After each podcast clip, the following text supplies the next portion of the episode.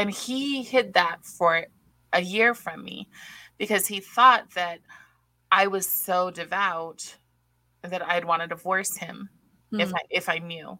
And then finally he came to me and he said, I'm really struggling. And it was right after our son was baptized. So after he shared that with you, after your husband shared that he was struggling, how did that go? It was amazingly fast. He walked in and he said, This is what I found. And he found some pretty damning racist stuff about the church. And then he showed me some stuff about Joseph Smith. And I said, So it's not true? And he said, I don't think so. And I said, So we're done then. I am a person who truly believes live not by lies.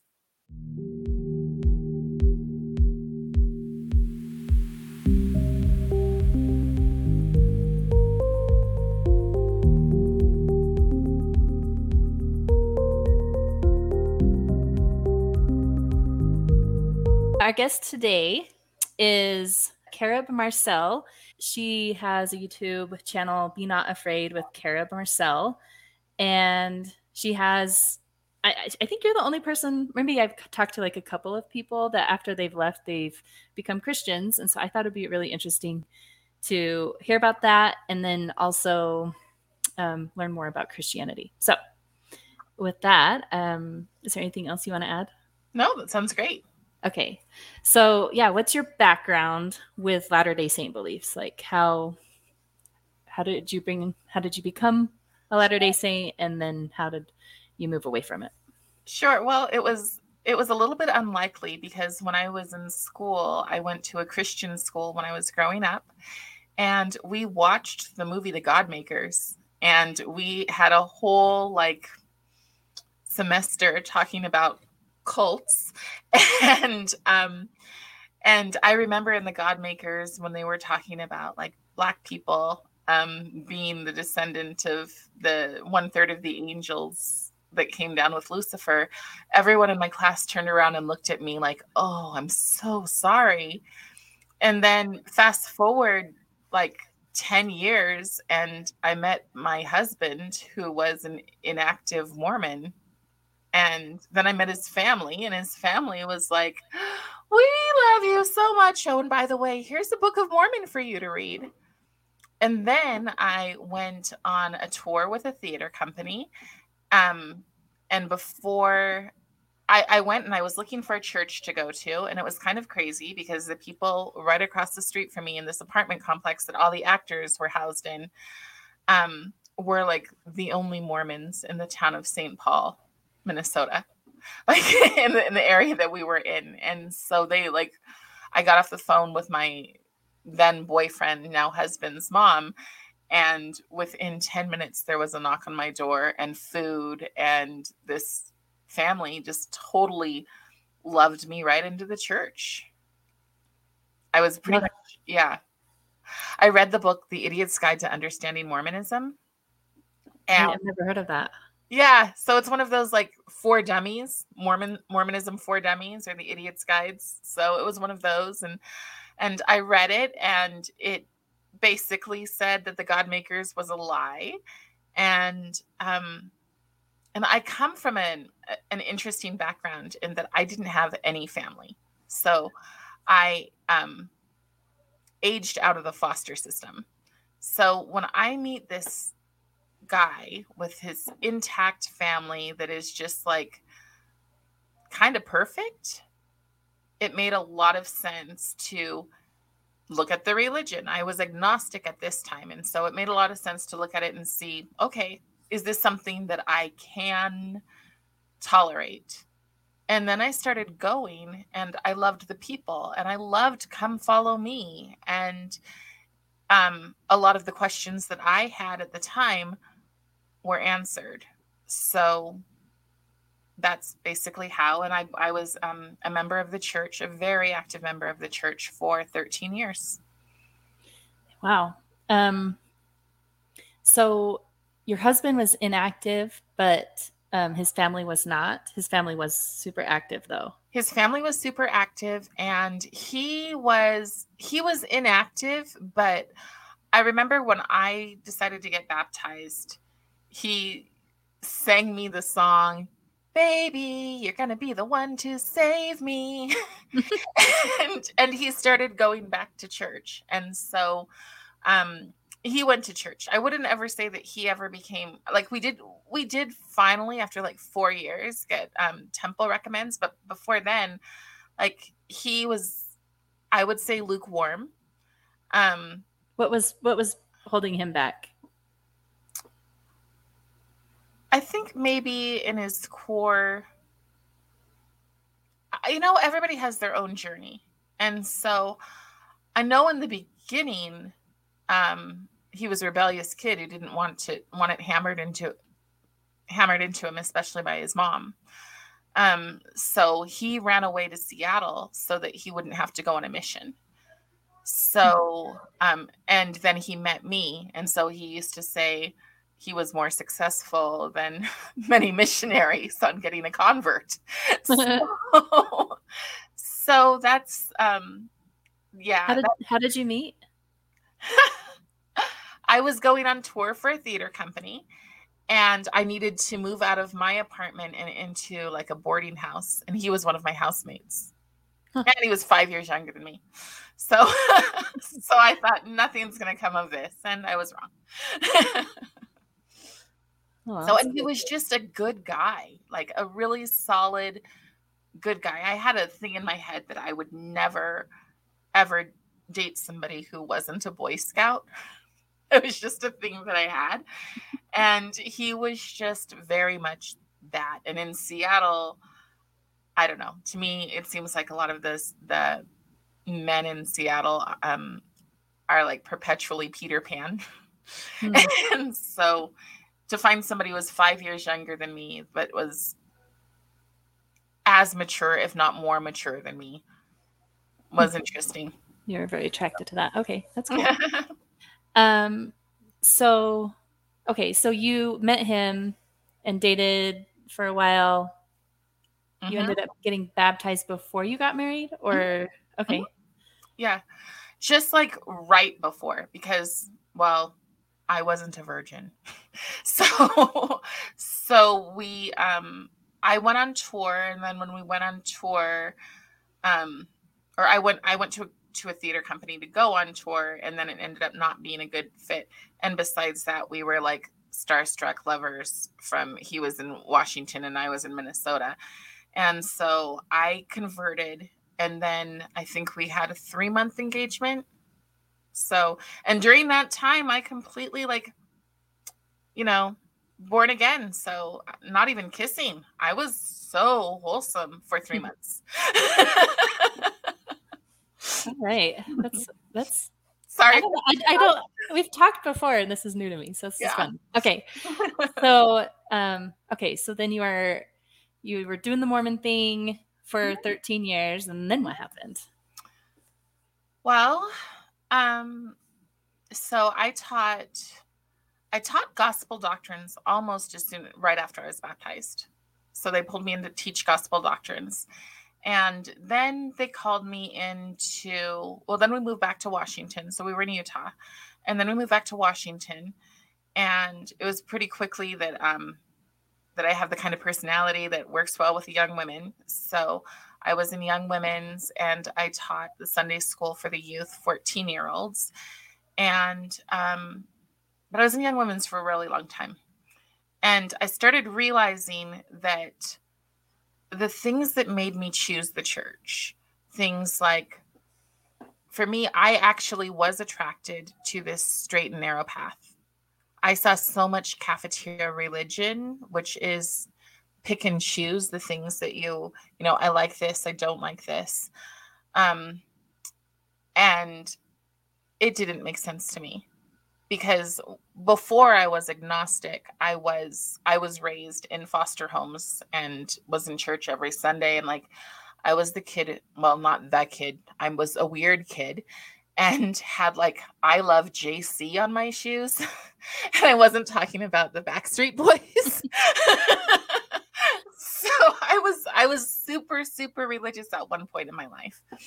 And so to find something that said they were the one and only church, that they were the true church, that all these other ones had pieces, but they had the full vision, I was all in for that. And then all of a sudden, I started seeing things and hearing things that didn't feel like the viewpoints of the people in leadership um, fit with the fit with the doctrine that I had seen before. Can you give me an example? Like yeah, so so so 2008. Um, I think it was 2008. Um, with California and the whole oh the Prop 8. Yeah, and so many people just mass exodus with yeah with Prop 8. So many people just mass exodus left the church. Now, I completely understand. And I think actually the way that you and I crossed paths is because I interviewed um, a drag queen. Oh, right. So, Ryan yeah, Woods. Yes, I interviewed Ryan Woods. And, um, and I remember you being shocked that I was Christian because of the way that that interview went. But the thing for me was that if the church says something, you can't bend it because you want it to say something different. And so people would come up to me and they'd say, How can you not support Prop 8? You are, you know, there was a time when you weren't part of the church either. Or you couldn't have been part of the church either because right. I'm I'm biracial. Right. And my response to that is that if I believe something is true, um, I will follow it. I I I will I am stubborn and I will just, I will put a hard line and I will follow it, even if it's painful to me. Mm-hmm. So there were painful parts about the, the history of the LDS church, but I was willing to accept them because I believed at that time that the church was true. Uh-huh. And so it was okay if I wasn't going to achieve ultimate righteousness until I got to heaven and could have lighter skin you know and was that a little bit of self self-hatred? I don't know. All i know is that i believe so that's a belief that you had that you like the perfect way to be was light skinned i well so i didn't look at people and think jealousy like that right? But people would say things like you are such a good person. I know that when you get to heaven you are going to be you know you're going to be blessed with more righteousness. I don't know why god cursed you the way that he did Wow. And not a lot of people, very few people. So, a handful that. of people. But I but I still had to but I still lived with that, right? Or they would talk about being part of the tribe of Judah and then somebody would just randomly say, except for Carrie, she's part of the tribe of Manasseh, but that's okay. She's adopted into the family. Hmm. And that kind of stuff, you know, you live with that and you're like, uh, you know. And so for me as a Mormon, I felt I can't say no to anything. I have to work, work, work, work, work, work, work. And I don't know if I even felt that on a conscious level, but having left, I know that that's how I felt. I felt like I must be perfect. Mm. I must be the sunshine in the room. I must be constant joy. Not the same kind of plastic perfect that I saw a lot of, you know, because I'm sorry, but it looks like the Stepford Wives to me when I like everybody has the same haircut, the same dyed color of hair and like the same outfits and everything's always so perfect and instagrammy and i would tell the girls you know when christ says be perfect he doesn't mean wear the right cardigan. And i wear cardigans all the time so it's nothing against cardigan but but but it was just an interesting thing to see what what the priorities became. And i saw the priorities becoming very worldly Mm. So for me, that was that was something. And then ultimately, my husband stumbled across the um the letters. I can't remember. Oh, the CES letter. The CES letter, yeah. And so, and he hid that for a year from me because he thought that I was so devout that I'd want to divorce him mm. if I if I knew. But I could see, I mean, it would be like we'd get in the car to go to church and I'd say, Oh, look at the beautiful blue sky. And he'd be like, It's dark purple. And he like any Sundays were just the worst day for him. Oh. And um and then finally he came to me and he said i'm really struggling and it was right after our son was baptized mm-hmm. was another thing i really really struggled with in the church we could only have one child and there would be people who would stand up with their six or eight or however many kids and they would just say things like um, isn't it so wonderful that god chooses his elect to have so many kids and i would sit Thanks. in the back and just like tears streaming down my face mm. and just be like i am trying so hard and somebody had said well you know if you just if you were just a better wife then maybe god would let you have more children. Aww. and so those kind of things were painful. Um but that was the culture not not where my faith came from. And i will tell you as as a member of the church and with come follow me and all of the kind of the regulations the things that that if you are if you follow when you're supposed to do you will have a strong understanding um, of biblical principles perhaps different than i have now but you will have a strong understanding because you're supposed to read your scriptures daily and you're supposed to pray every morning and every night as a husband and wife. And um and as far as religion goes because what i learned working in a in a charter school is that when we talk to the little kids and we talk to them about religion it's not a religious school but we're just like explaining the three major religions. When we ask the little kids what is religion? their definition is religion teaches us how to be good. So i don't know if you just okay it had a sound that didn't that gave out for a second but um so religion teaches us how to be good. Oops I'll just keep it that way. If you're hearing the sound, then I'll just keep it muted so you can't hear that sound. Oh, okay. Okay, okay that's fine. Okay. So we're learning this, you know, and, and I'm sitting there going, I think, I think religion means, or I, I'm not sure that anyone has a right to tell other people how to be good. I guess that comes down to my um, classic liberal kind of viewpoint. And when I say classic liberal today, apparently that means right wing conservative.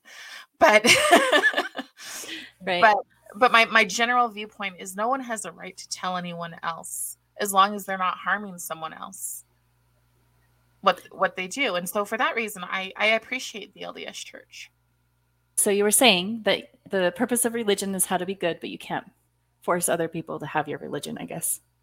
Yeah. Well, so in terms of religion, I really respect the LDS faith.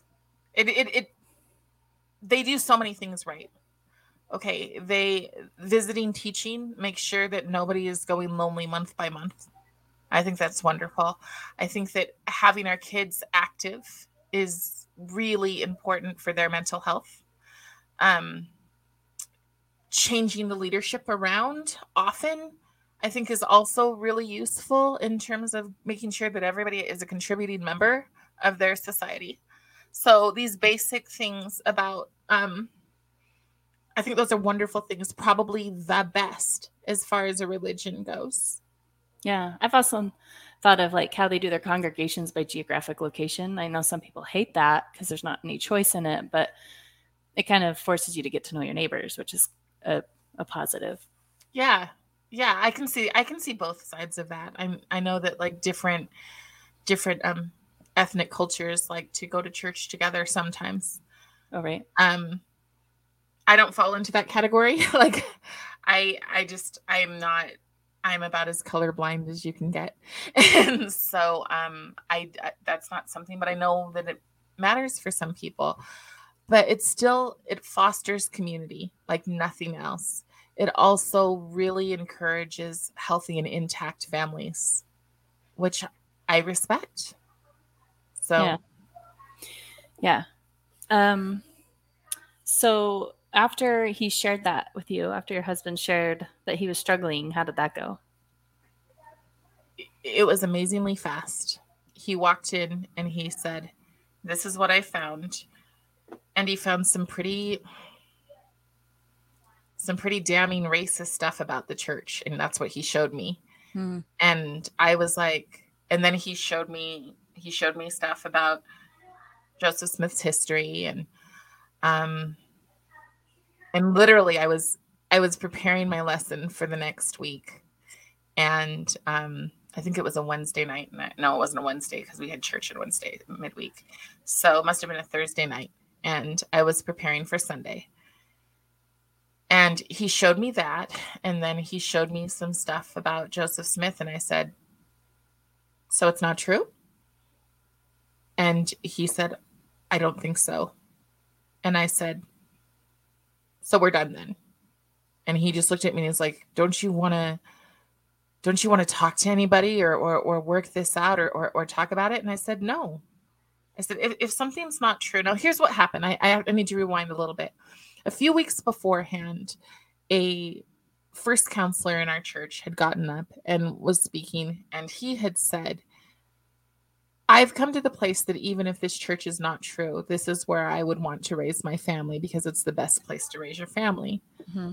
And I remember sitting there going, No, no, no. If if it wasn't true, then you'd be living a lie if you if you did something for something that wasn't true and you raise your children to believe in this thing that wasn't true. And I just remember going, that it really stuck stuck with me. And I was just like, why would he say that? I'm like, it, it didn't make any sense. And I come to find out he had family members who were struggling and but um but I just remember sitting there and and thinking about that and just going I I can't do that. I am a person who truly believes live not by lies. And so for me, and also because I did feel like there was this progressive bent starting, um, where for me, it was interesting. Maybe because I I was called a golden co- convert, right? So pretty much they taught me, and I was ready to be baptized in, you know, like I think four weeks or something. It was really really fast like a month. Um, and then I was extremely like out there telling other people and bringing other people to church and and all of this stuff. So I think that I lost my train of thought. well, so you were saying you were saying how like you were like the you were like the golden member and yeah. so how did yeah. that affect leaving? Yeah, so so people were really shocked by that because it was so fast. And so, like the next week, the young women had a thing and said, well, anybody who would leave the church was never a convert in the first place. Hmm. Um, and and it was to the point where I would see people in the grocery store and they would turn their back and walk down another aisle. Wow. So what happened first was they all thought that I was in a it, we, we couldn't possibly lose Carrie, which is what they called me. And so we couldn't possibly lose Carrie. So they would show up at my house with treats and they all wanted to talk. And I was just like, I, I was seriously piling up treats on top of my fridge. There were so many. And I was just like, uh, I'm not, I'm, I'm not coming back. And no, I wasn't brainwashed into it. I'm like, this, this is what I've seen. This is, you know, and, but at the same time, how do I explain that? It's, I would, I would be very firm that I wasn't coming back but I also didn't want to destroy other people. Oh, yeah. I remember what it was. It was about the teenagers. So the teenagers were told basically, you know, Carrie wasn't ever a real convert anyways. Don't talk to her, whatever else. And the problem was is that I had like six kids who I was super close to. Whenever they would be like, Mrs. B, can we ride in your car? You know, and boys and girls. And so um to have that conversation with them and to just tell them. And, what I said was, um, Mr. B and I talked, and we've come to conclusions that this isn't right for us. I'm never going to explain to you why we're leaving. I'm just, I just want you to know that you are so loved and you mean so much to us, and our door is always open for you as a friend. But I don't want anybody to have their shelf break.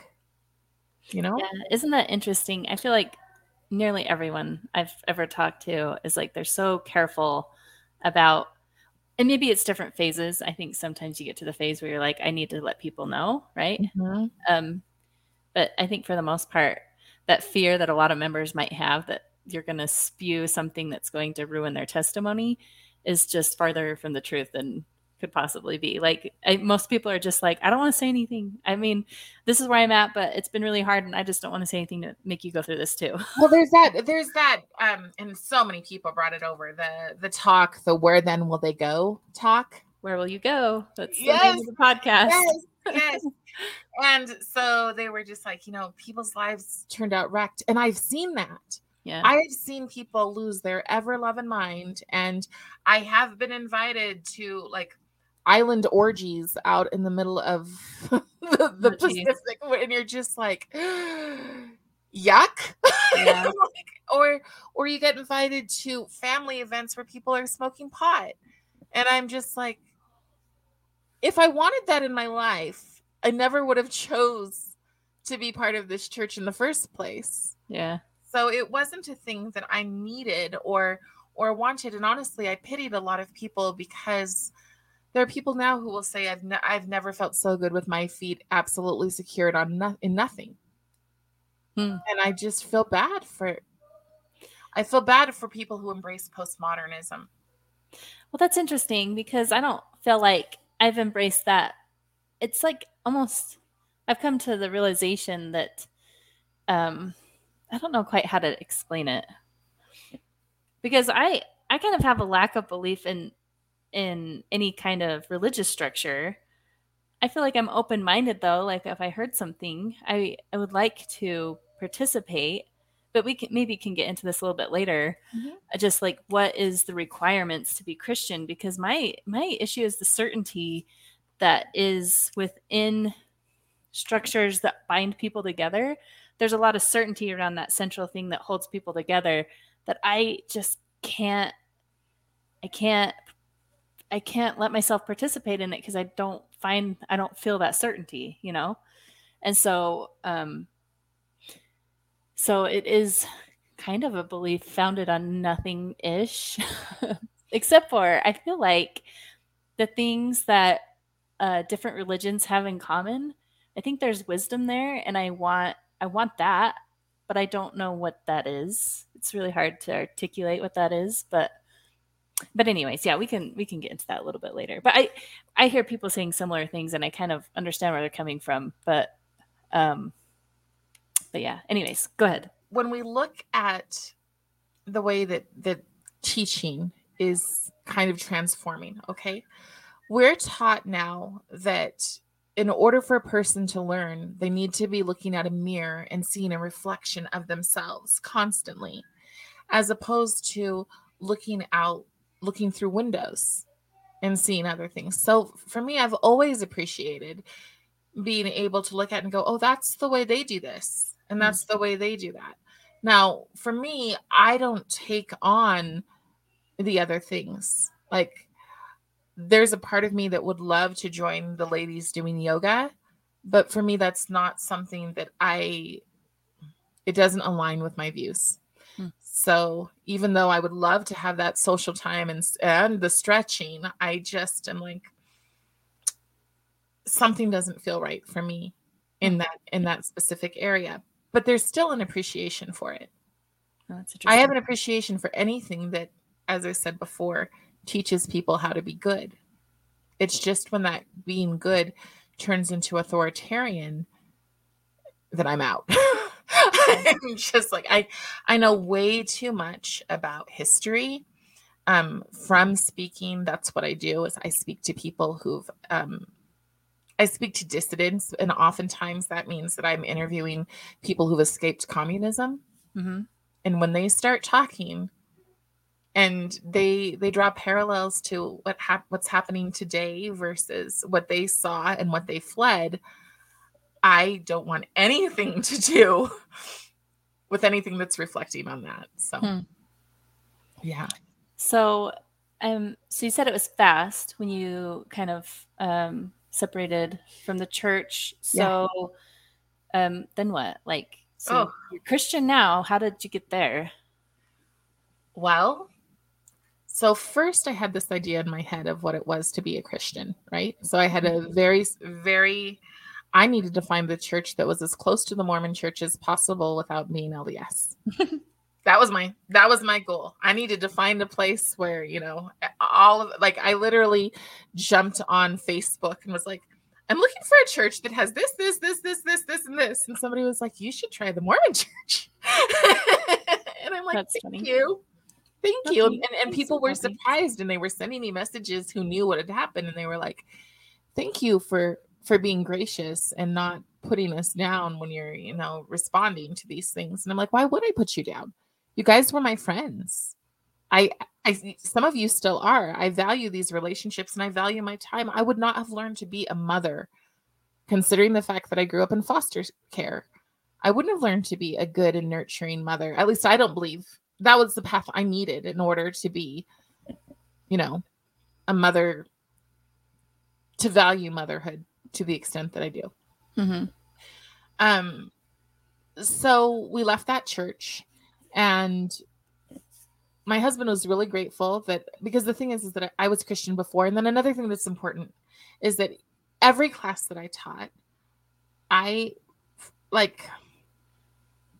It's hard to explain the kind of convert I was and how I could have possibly been golden because I didn't necessarily buy into or read a whole lot in the book of Mormon because you always had an option, right? You could you could teach from um, Right. the Old Testament, the New Testament, or any of the talks, um, or the Book of Mormon. I Mhm. only taught from the talks or the Bible.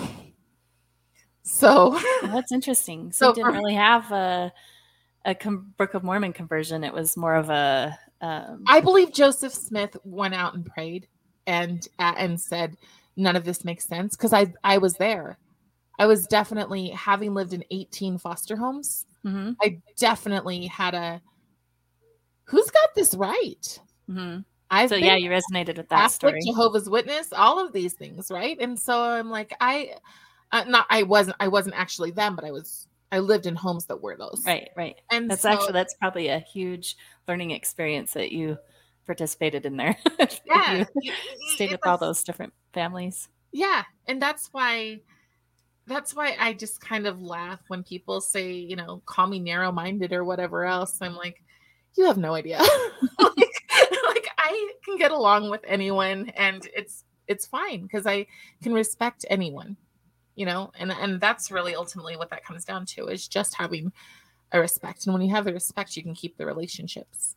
Yeah. So um there are times when you when you bite your tongue. Because you don't want to hurt people. Right. I had one of my very good friends say, I love you, but if you ever say anything disparagingly against the church, that would be the end of our relationship. Hmm. And I, okay, you know? Um, so there's certain things that I just don't go into. But what I would say about um, the other uh, is that what we, we would go to a church and I would hear so much about emotive feelings, feelings, feelings. And then, especially when like George Floyd died, then all of a sudden, like BLM and Marxism eh, eh, came into the churches. And I was like, oh, that's not true. That's not gospel. That that's that's not the Bible. And I'm only interested in things that are straight from the Bible at this point. Hmm. So I, but I still had a kind of, I know how to do this right. I'm kind of perfect at this kind of attitude, right? Um, and we went to so many churches in Washington trying to find one that wasn't bringing in what I would now call liberation theology. Um, and it was really, really hard because I didn't, especially having um, an 11, oh, at that time, 11 year old trying to sort it out and figure out and being told his entire life up to that point that this church is true and then taking that from him and I- didn't want to mess up hmm so for a really long time not i mean not a, it really did kind of feel like a whirlwind um we navigated churches and then we found one that I really liked and then George Floyd died and in came the flags and I was like that's the end that's that's it for us. I'm just not doing that. Um what what gave you that like what gave you that foundation of like distaste for like when that political stuff was coming into the church and you you were recognizing that? What were you like what influenced that i guess? Do you know? Yeah um the black privilege white privilege i mean for me it was it was as simple as um i think it's in galatians. You'd have to find it. But the the verse that says um there's either there's neither jew nor greek nor slave nor free but we are all alike in christ jesus. Period. Mm-hmm. so when people are constantly being said white privilege white privilege white privilege i'm sitting there going no. And also redemption. So if you have accepted Christ as your savior and your sins are as passed from the east is to the west, um, then why are you taking on these other sins? Mm-hmm. And I also saw the grift. I saw the grift a mile away. Hmm. So um, I also didn't like that our schools were telling us things like, uh, if you question anything that you're being told that's showing your white privilege because i'm sitting there going i'm not white and totally questioning i'm like there are issues here and i want to see the whole video before we have riots and looting and i'm watching the kids in my son's class that they're go- being told by the teacher you know, this terrible thing happened and this was a wonderful man. He was so good in his community. And then the kids are sitting there going, But I don't understand why they're rioting and looting. And the teacher said, Oh, you can't ask that. And I'm like, You can't tell, you cannot tell sixth graders or fifth graders that they cannot ask questions. If hmm. there's something wrong and something, in my opinion, cult like, mm-hmm and then I watched the Patrisse Cullors and all of those people talk, and I was just like, wow, you guys are filled with hate. Hmm. So why would we bring hate and guilt and division into the churches? Mm-hmm. So, um, that's just something I didn't buy into. I didn't buy into it when I was Mormon. When people would tell me things like, you know, oh, you're from the tribe of Manasseh. Um, I didn't buy into it then, and I wasn't going to buy into it um, in any church. So, sorry, I'm going to yeah. rewind a little bit yes. because there was a question that I forgot to say. So, like, as far as not really the Book Mormon, Book of Mormon, not being like a keystone of your testimony, mm-hmm. do you mm-hmm. think that was? Did you did you not buy into the gold plate story, or like what was it that made it? Because I feel like the Book of Mormon was like central almost every Sunday, every conference talk. So I'm just wondering how you never adopted that, being around that for so long.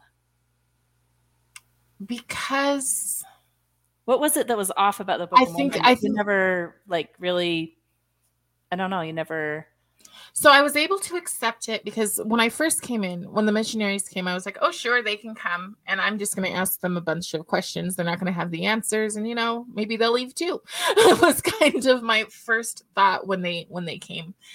Um, and they talked about the staffs, you know, the, the two staffs that had, that had broken apart. And one was the book of Mormon and one was the Bible. Right. Yeah. And so to me, they were an equal playing fields. But I mm-hmm. never bought into the idea that the Book of Mormon was correct when the Bible was not. I just mm-hmm. never did. Oh. So for me, it was a matter of I love how much you love Jesus. And that's really all that I care about here. So, so many of the lessons are really just practical life lessons, especially right. the lessons for, for youth, right? So you don't have to go into like the stripling warriors. Mm-hmm. You know, I the things I remember strongly are like hold to the rod. But now yeah. I live in Utah and I'm like, whoa, great and spacious building, people. Great and spacious building. That's what I see. I don't right. I don't see a whole lot of holding on to the rod. I don't see any principles. I think that Joseph Smith would probably haunt a lot of people right now. Right. so so it yeah, it was um and it was fine. And I think part of it was fine because I think there's a lot of doubters within the church. Um, I know that when we left, the bishop came and he said, You don't have to believe it all to be a member. Mm-hmm. And I was like, Yes, you do. and and and he said, Well, if you if you don't believe this, let me tell you, um, you know, you don't want to know everything I know about Jesus. And I was just like, Okay, you can go now. Because mm-hmm. my foundation came from a belief in Christ. Mm-hmm.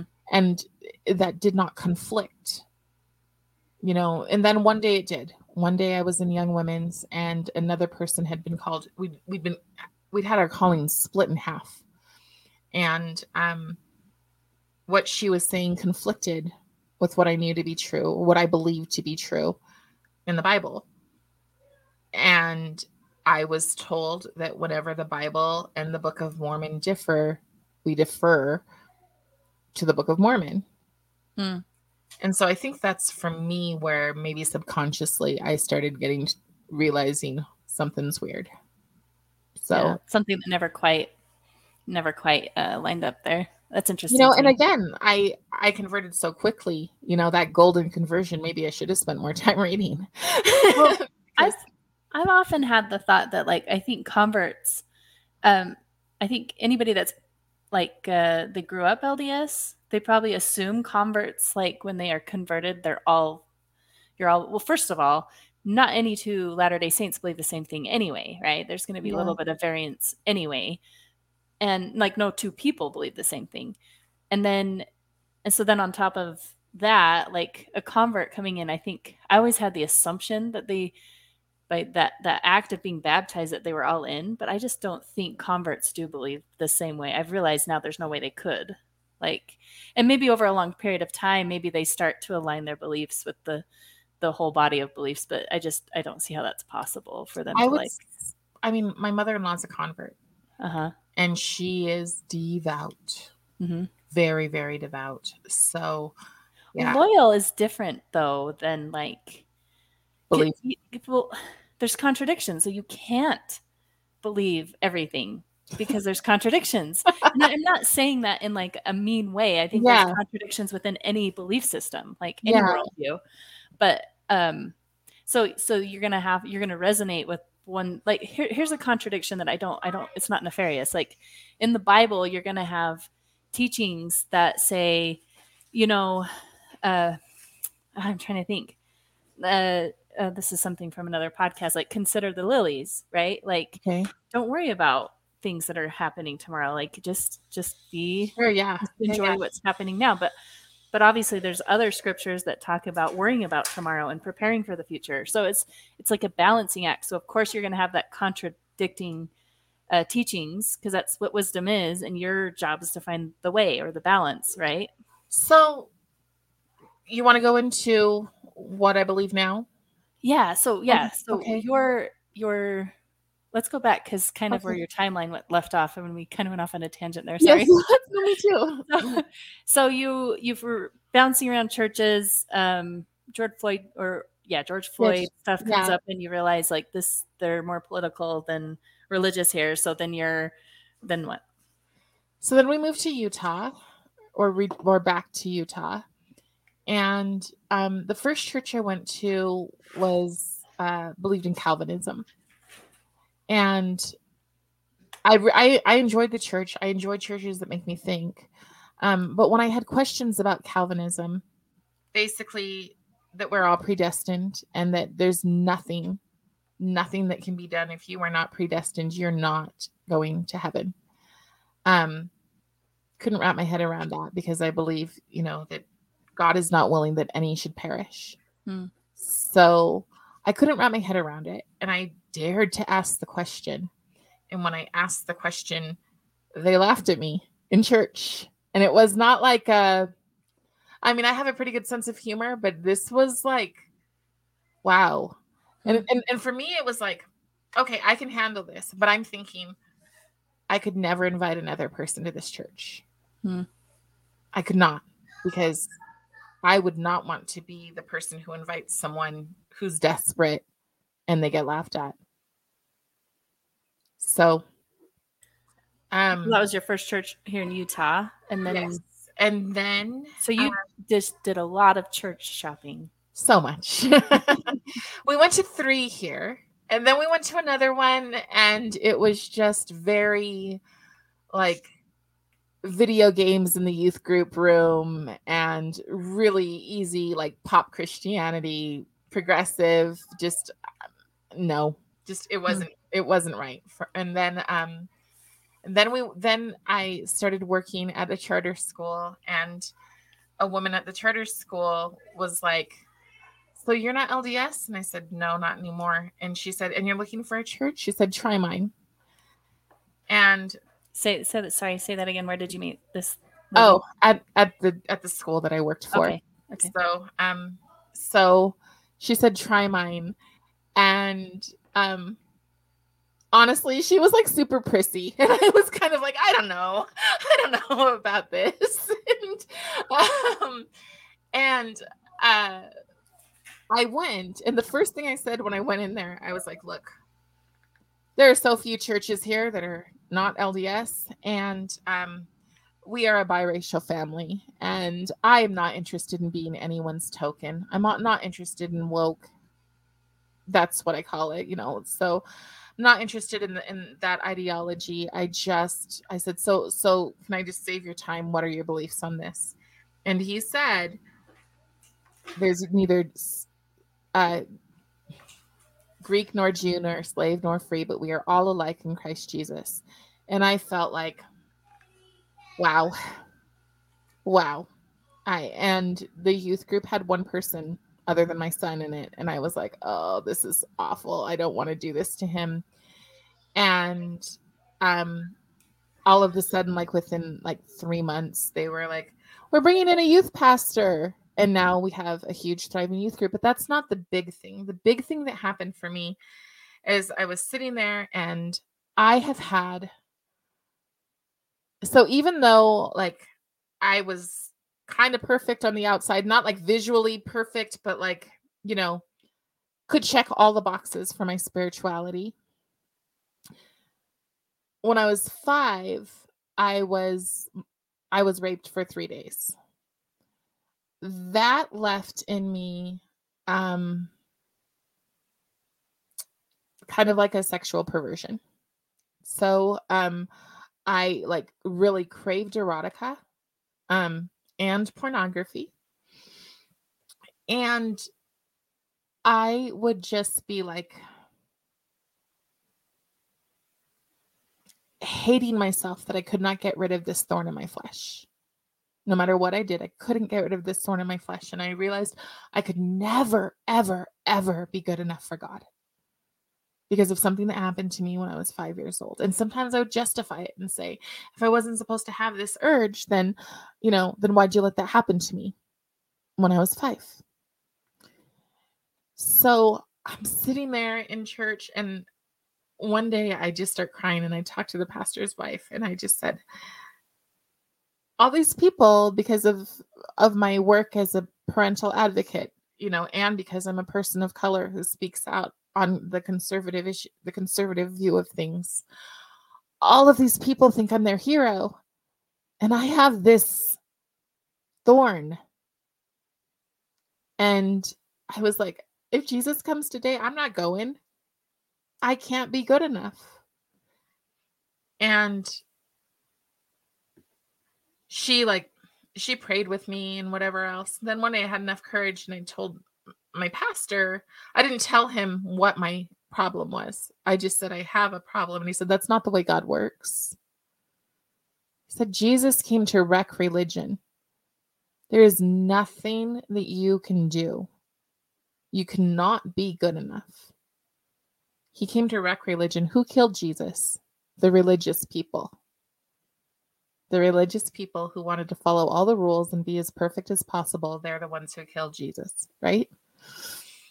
So he's like, Jesus came to have relationship. Period.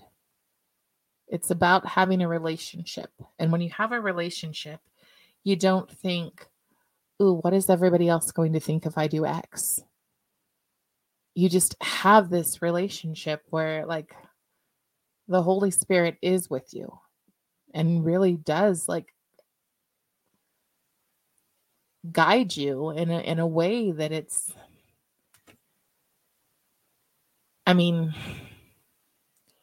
you know, I used to, people used to do this thing, and I know I'm jumping around, but I, I tease my son when he goes to dances with the with the Mormon kids. I'm like, don't get engaged, you know, because some of these kids would be like, oh, I went and prayed at the temple, and I know she's the one, so now it's okay to sleep with her. And you're just like, hmm, that's not the, the way the Holy Spirit accompanies you. I've been in situations with what I do where um like how in the world was I supposed to speak to debate somebody who was running for Congress? I'm just a mom. I'm literally just a just a mom, a sometimes substitute. That's that's what I do.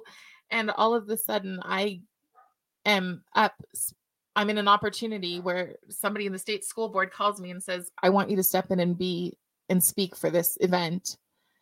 And that person was silenced. That person, when she was debating, she ended up saying things that proved my points instead of her own. And I believe that that was the spirit. The spirit was who gave me the strength every single day. It's the spirit who gives me the strength. I, I am quite hated by like my local school board and and um yeah and something gives me the strength strength to stand up in front of them and to say what I need to say and to stand by truth all the time. That's what it is for me. Yeah, that's um yeah, I I can't say I've been I've been so I love that. that but at the same time I have this like inability to have so much certainty that I know the truth, you know? Like what if I'm wrong? So if you stand up with so much courage, because this is what I think how reality is, then it's like, well, what if I'm wrong about it? Because I have been wrong. Like I've switched my views in like dramatic ways. but at the same time, I understand that it is important that people act on the way that they do think the world is. So it's not that. I guess there's a difference between what if I'm wrong and I just don't believe God is. And so, like, people will come to me and they will say, What do we do about this, you know, transgender kid thing? What do we do about whatever episode? And there'll be people who have callings, like in the LDS church, and they'll ask mm-hmm. me, and I'll say, I think before you lean on your own understanding, you should go home and pray about it, but not only pray about it, but actually look in your own scriptures and see what it says because if you believe that your God is infallible, if you believe that, then that's your truth. So, whereas it's just there's a difference between there are some things that just simply are true. There's some things that are like it's not raining outside my house right now. That's a yeah. truth, right? There are certain things that are simply true. And then there are things that you don't know about. And then you have to have the humility to say, I don't know about this. Mm-hmm. And so on those things, I usually say, you know, I can't speak to that issue. But there's certain things that I can speak about. I can speak about the fact that, um, you know, children don't need to have porn in books in order to be able to learn, even if they're children of color. Hmm. And yeah. they also don't need to have themselves represent. They don't have to be represented in a book to learn. Yeah. So that's that's the truth, you know. Um. Yeah. Well, so going back to like what when you um, converted to Christianity, did you did you feel like you needed to accept whatever dogma was at this church that you liked? Like, do you feel like you can disagree with some of the core things or do you just are you are, are you when you converted did you feel like you were all in on what was being taught at church because i think i think it would have been a lot easier to stay in the latter day saint Latter day Saint faith if they didn't focus so much on the propositional truths that they claim to have and they were focusing more on like the how to act like how to be a good person type of truths mm-hmm. but they, but they really focus a lot on it being literally this thing actually happened historically and because of that we can have confidence in knowing that we're in the one true church right? Anyway and, and for me, that would be a for me that would be a social club. But in terms of dogma there really just isn't a lot at my church. There's just not. Like he he will say whenever he's like giving the invocation to um you know to accept christ he will say there's nothing that you can do or not do it's already been done for you hmm. but when you become a christian you literally make Christ the Lord of your life. And that's that's all that's required of you. Hmm. That's it. And so there's not a whole lot of, you know, we don't dress a certain way at, at church. It's not all men have to have polished haircuts. People can have mohawks, whatever else. It's just, is Christ the Lord of your life? And oftentimes, like, I'll say, I need to do this. What do you think about this? And he'll say, Well, have you prayed about it? Have you looked at your scriptures? You know, what does it tell you? Because it's about your relationship, not about following a bunch of rules. And I love that. Like, I'd never heard of that. And I've never really thought about the idea that it truly was religious and it always has been. Religious people. I mean, man was born to, man was made to worship. I believe that. And if we're not worshiping God, then maybe we're worshiping ourselves. Maybe we're worshiping our phones. Maybe we're worshiping an ideology. And right now, we're taking on a new ideology. So, if yeah. I'm being honest, what, what I see happening is that it's politics is becoming like I think the definition yeah. I've heard I've heard the definition that your God is the thing that's most important to you, right? Mm-hmm. And I do feel like there are that's happening with politics and um like w- are you worried that like you were shopping for your church based on your politics like is that is that like do you worry that that's more important to you than no like, does that make no, sense because i don't fall down at the cult of trump or desantis or anyone else you know i mean quite frankly i think we're basically screwed politically. Um i think that so it was more of an avoidance of something that you felt was like anti-truth. Yeah yes. So exactly. So so um i can't live by lies. Mm-hmm. i just can't do it. And so um and i believe that that's what's coming. Mm-hmm. i truly do believe that we are um i believe that communism is right around around the doorstep. And i don't believe that because fox told me because i don't watch fox. Well i i believe it because i talk to people who've escaped communism. Right. Well if i'm if i'm being perfectly honest like i have similar similar fears.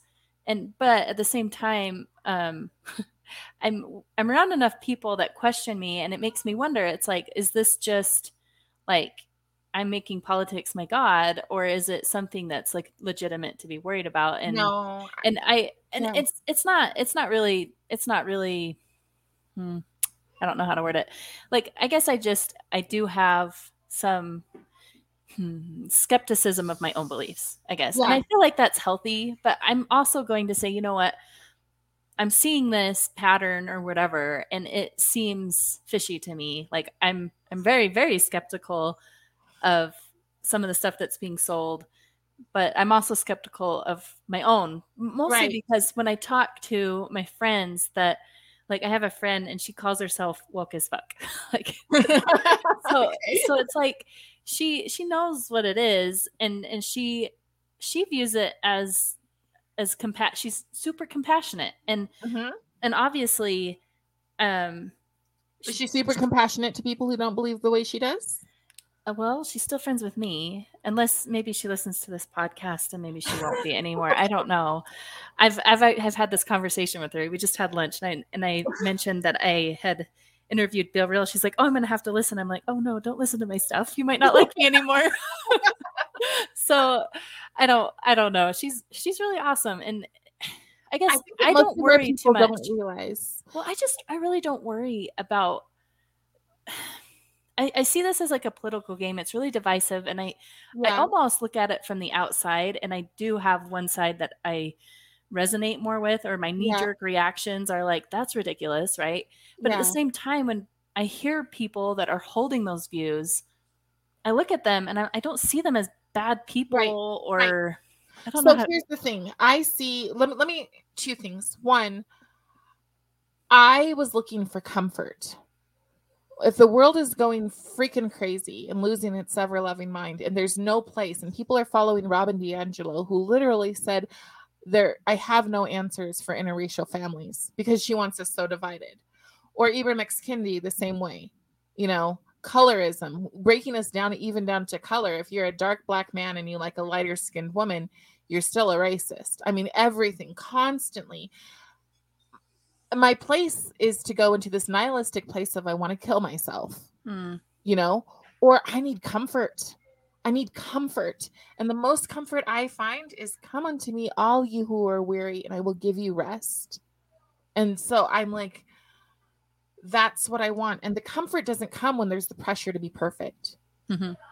Then it's gone because then you have this whole new pressure or this pressure to say, Oh, you want me to do something? Yes, yes, yes, absolutely. I will be there for everything, like taking a calling that you really don't want. You know, because somebody says, Well, the spirit defined and told you that you should have it. Right. And it's like, guess what? The spirit never told me I should work in nursery when I'm infertile. It just never did. It didn't happen. Um, but so that's the first part is the is the comfort. The the part about them not being evil.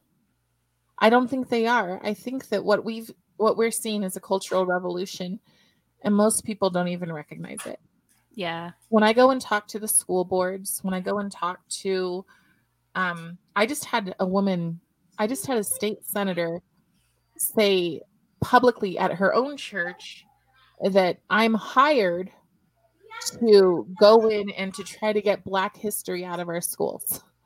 Okay. And she truly believes this because liberation theology has been around for a long time. And what worked with the Black culture, what, what worked with them when they, um, when they taught these people that you are a victim and outrage is your virtue you are this is this is your birthright this is how you should feel they figured out that worked with black people and now they've taught it to two decades at least two decades of students.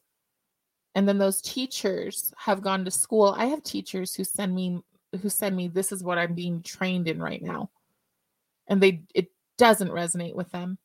They feel like it's wrong and evil but that's so they are. help me understand. So, um, the, learning about Black history, what is it about?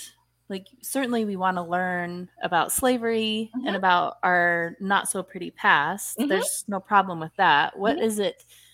What is the extra stuff that causes you pause?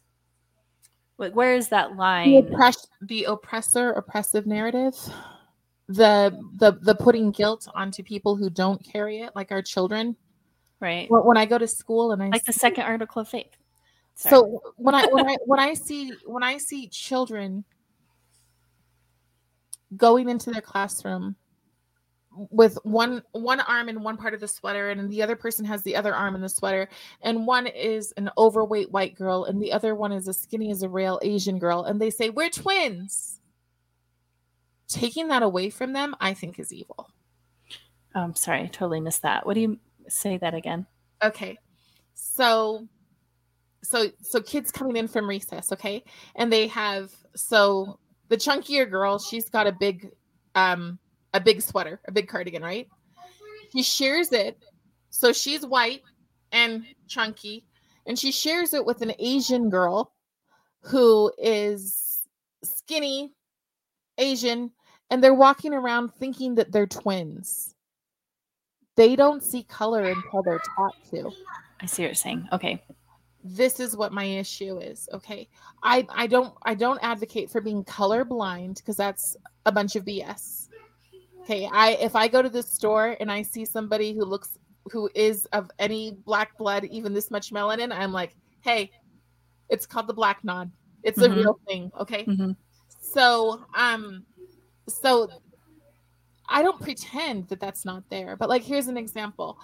I taught about Covert, Michigan last week to, um, the, the curriculum is K through eight, which makes no sense because that's a huge range. But, um, Covert, Michigan is a place that a hundred years before the civil rights movement. So in the 1850s, it was settled by New Englanders and um, New England pioneers and freed and runaway slaves. They worked together. They intermarried. Black men were cops and judges. Do we hear those stories in our school? Have you ever heard of Covert, Michigan? We only want to tell one story.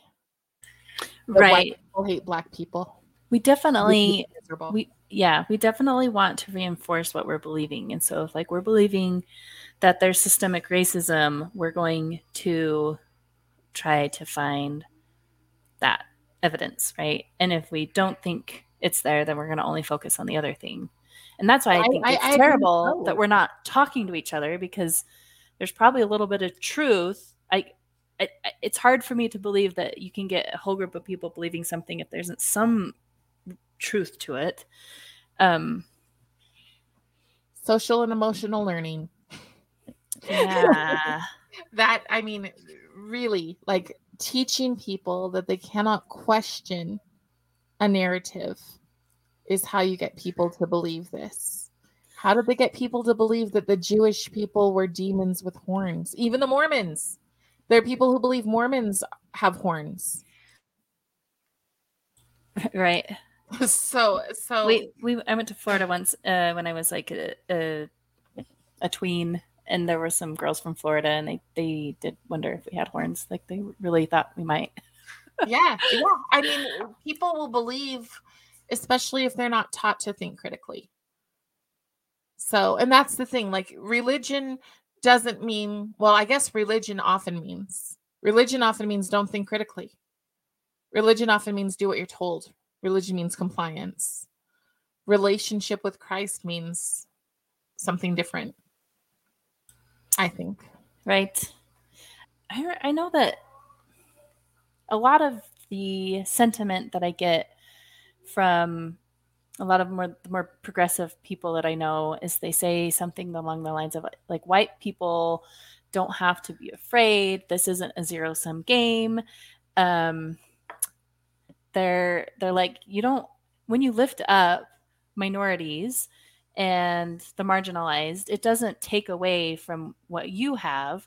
So is it maybe not a problem with the idea of helping helping the marginalized and the people that are on the outskirts? Like that's not actually the problem, but if they're implementing it in a way where people are feeling like they're less than just because they're a certain race, obviously that's bad. So is there some middle ground there where we can agree and say, you know what, we are all for helping people that are on the outside, but this isn't working. And you say, you say out of your mouth, this isn't supposed to make white people feel bad, but then out of the other side of your mouth, you get mad when they're feeling that way and they're you're calling them fragile. So like what's which one is true? Like are you making people feel bad? Are they supposed to feel bad? Well, if they're not supposed to feel bad, maybe you need to change the way you're talking about this, right? Like it's sadistic.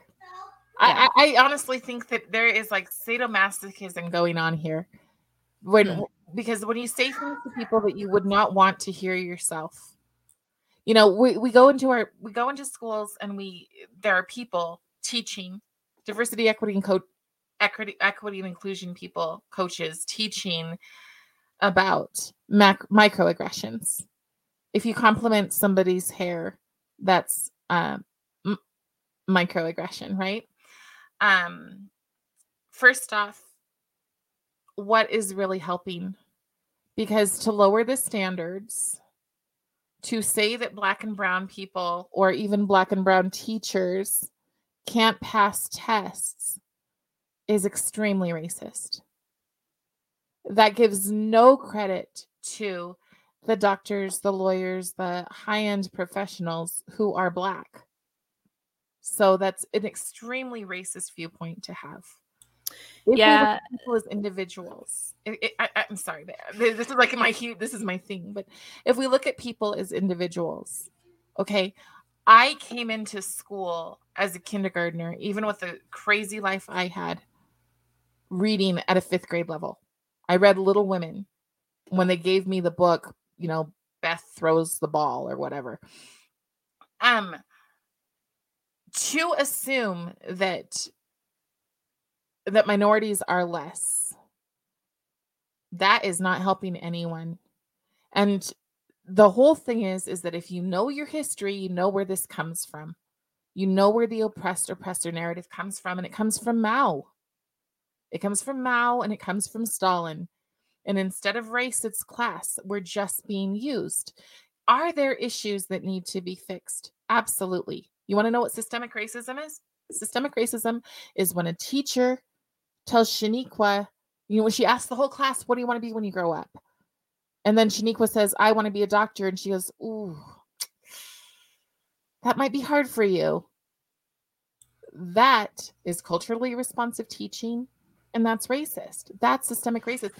When, when our kids hear this over and over again, so that our diversity, equity, and inclusion coaches in Utah are making over $150,000 a year, but still crying that they're victims.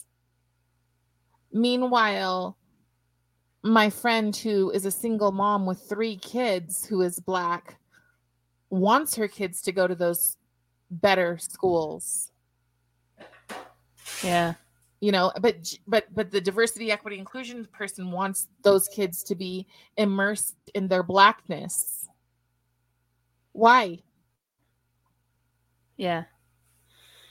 Um, So it's not empathy. It's it, it it's not empathy. Empathy is to look at the kid in the room and to say this kid needs this help.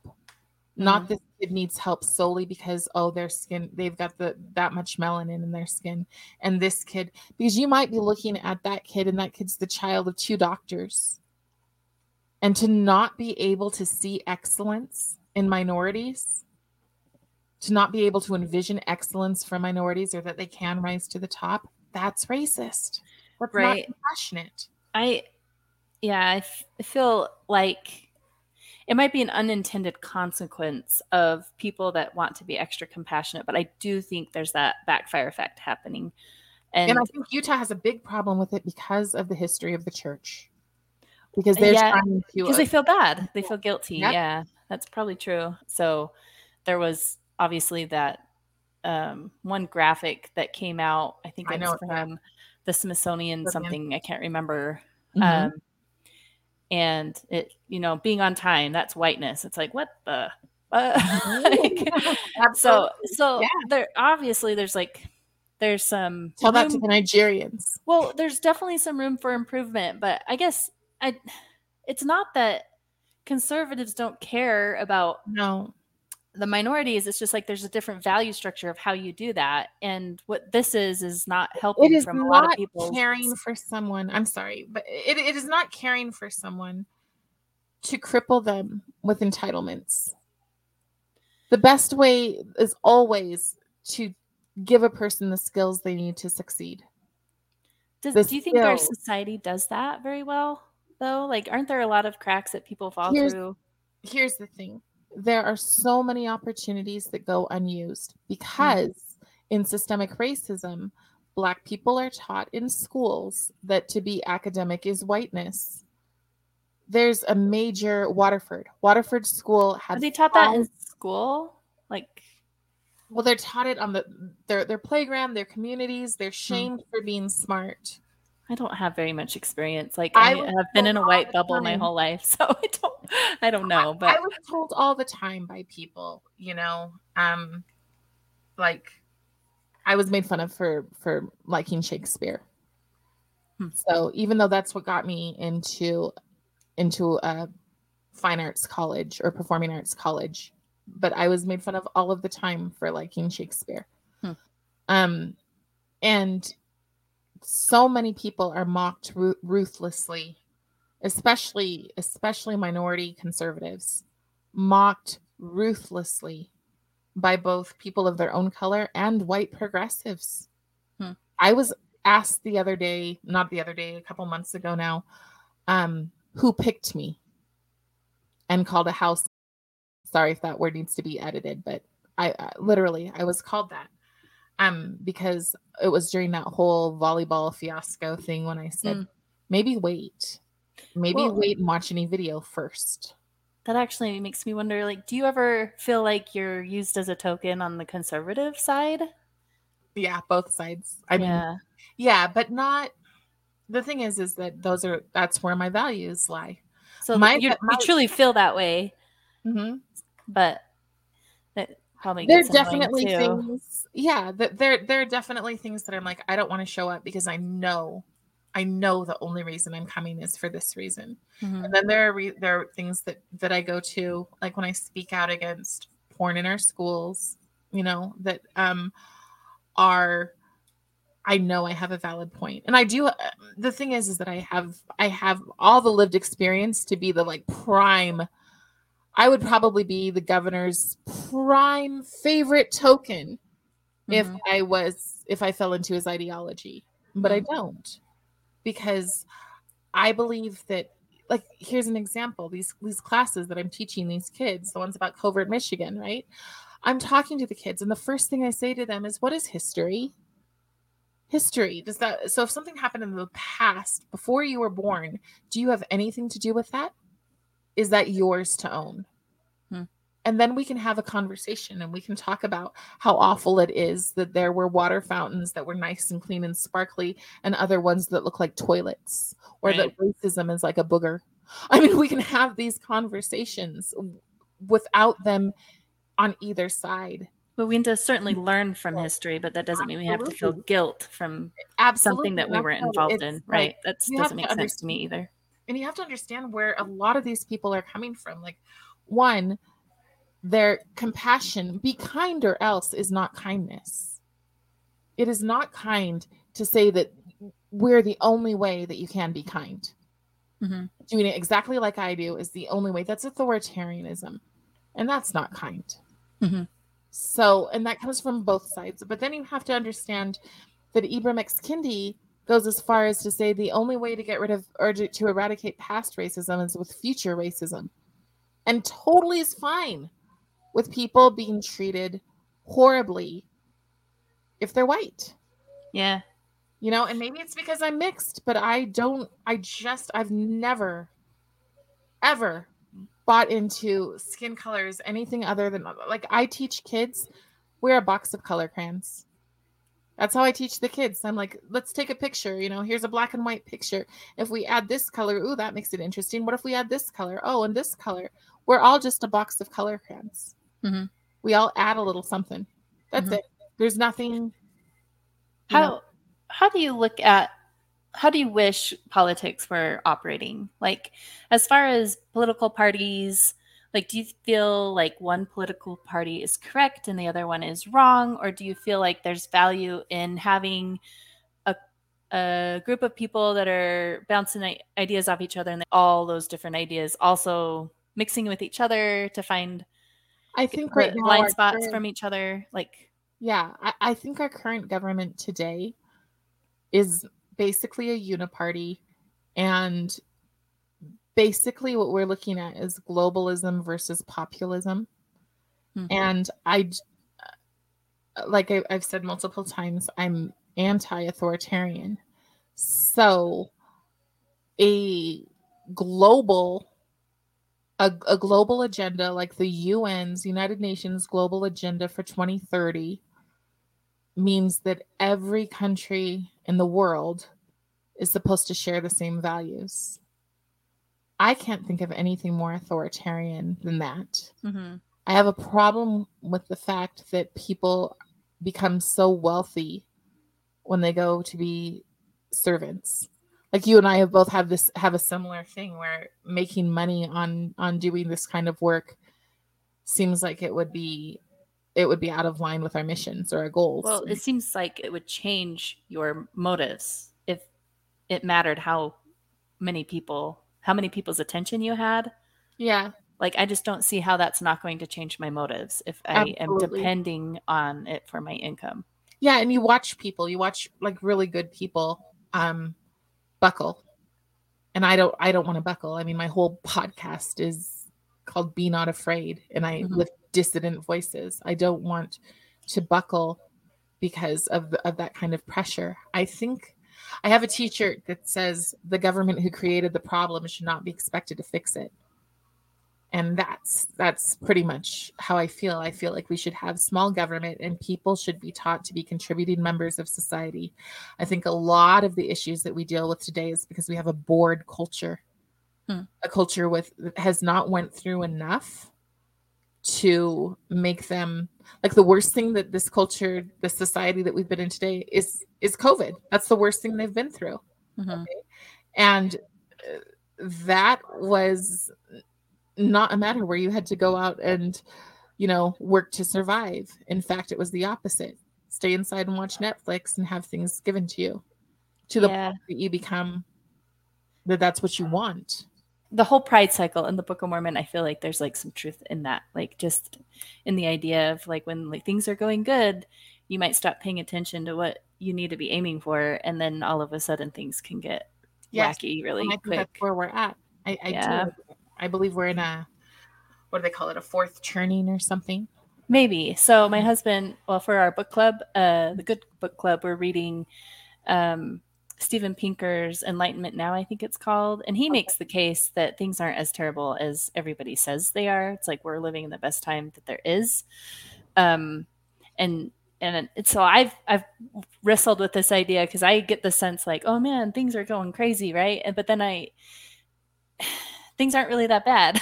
like I'm not sure what I'm complaining about. Like things are really good. So um it just kind of depends on your perception and maybe we're designed to be looking at the negative and maybe that's not really I- reality. I, don't know. what I find concerning is when people say that we will be a useless class, and um, and those same people are pushing the education, the transformative SEL in our schools.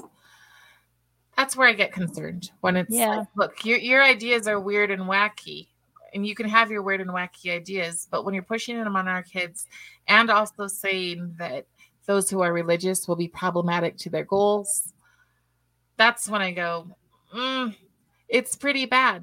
But this was another thing that I went to my pastor and like totally freaked out. What if they close down the churches? What if we can't go to church? And he said, you know, if they close down the churches, like in every country that communism has taken over, churches have grown, they have thrived Hmm.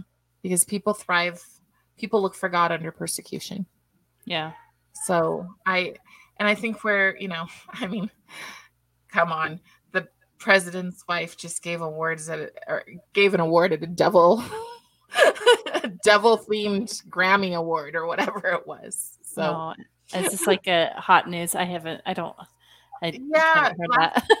last Sunday, they literally like dressed as the devil and had people walking around on stage in like devil clothes. And Joe Biden came out and gave an award, and it was just like, that was presidential. so, way to be neutral.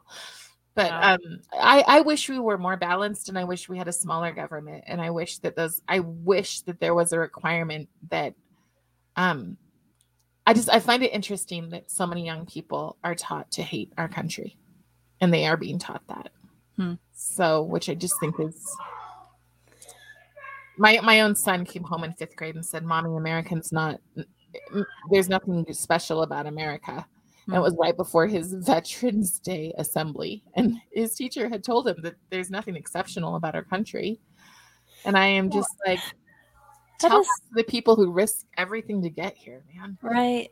I I do understand why people have a problem with looking at America with rose-colored glasses, right? Like you yeah, don't of course. like there's a again there's like a balance there Uh, but it's weird to me that i think the values that america aims for i don't have a problem with putting those on a pedestal. We're a well, young country. But then, then that starts sound sounding that starts sounding like someone that's defending uh, the prophet too. Like, well, uh, you mm-hmm. know, like he's not perfect, but that's okay because I'm still gonna like, you know, like. Anyways, I mean, you know what I'm saying? yeah, I mean, uh, the thing is that that we're a young country, and you have to understand where the roots of things are going from, and so many people don't.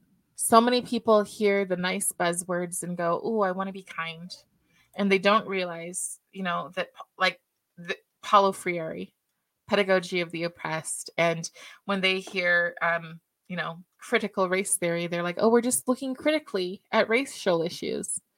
No, you're being taught to look through things through a lens of misery, to find out why all, what all the problems are with it, and to never ever have a sense of grace. Um, they just did a cartoon, The Proud Family, on Disney, and in it they break down and they do um, uh, they start talking about reparations and they're like constantly with a drum beating slaves slaves we've never been given anything. America's never done anything for us. And i sit there going this show's for children. It's on disney plus and and it's it's for little kids. And i'm like you're teaching these kids to be activists and you're not even thinking them. She's not questioning the fact that dad is an entrepreneur mom is a veterinarian she wants for nothing in her little cartoon life. Um but she is constantly raging because that's what she's been taught to do. She has no questions. She even at one point they say, We're against the global whatever else thing. And I'm sitting there going, And you're working for Disney. this is produced by Disney. So our kids are not being taught to think. And that's bad enough. But in terms of not being taught to think, they're also going to take religion from the kids. Social and emotional learning teaches them to have it's not as uh, bad as an adult to be able to think critically and to look around at other things but when your family teaches you that these are your values within your home these are your values i don't believe a school has the right to deconstruct those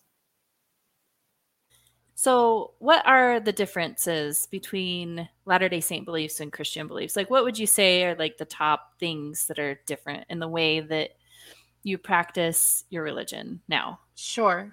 Well, I think the main thing is is that I I wouldn't call what I do a religion. So that's the first thing, right? Religion has a lot of rules.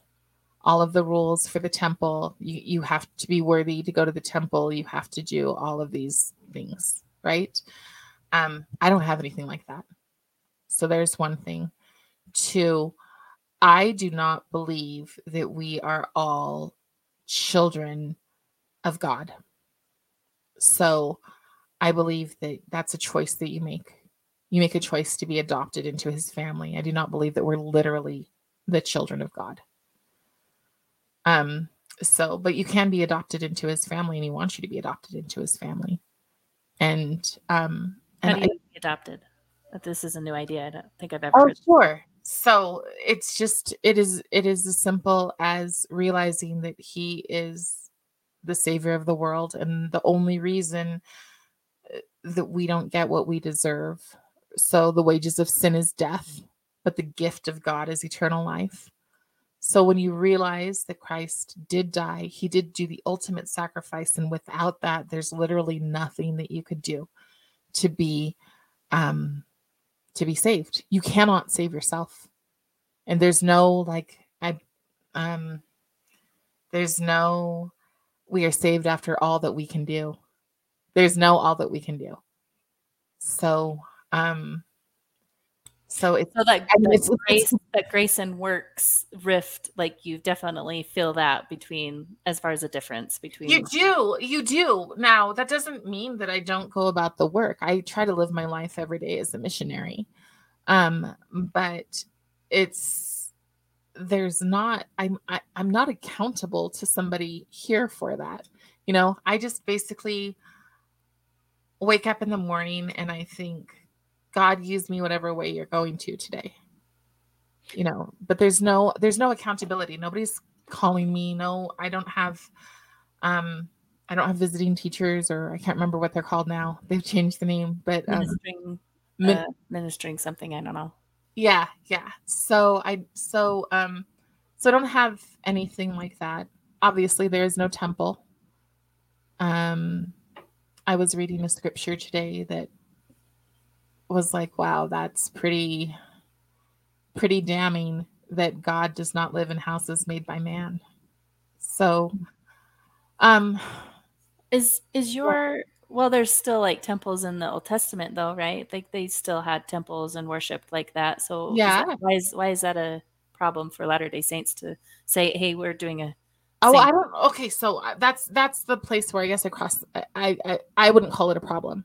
Like I, Oh. res- I I respect it just like I I respect Hindu or anything else. So Oh. it's it's not a problem. It's just not my choice. That's just how you're seeing it. yeah. It's it, Okay. it yeah yeah. It's yeah. It's just um yeah. It's just not my my choice. And then the other thing is is that um when Jesus came and he died, he changed the rules for sacrifice. He changed the rules for for ordinances and for temples. He became it. He became all that was required.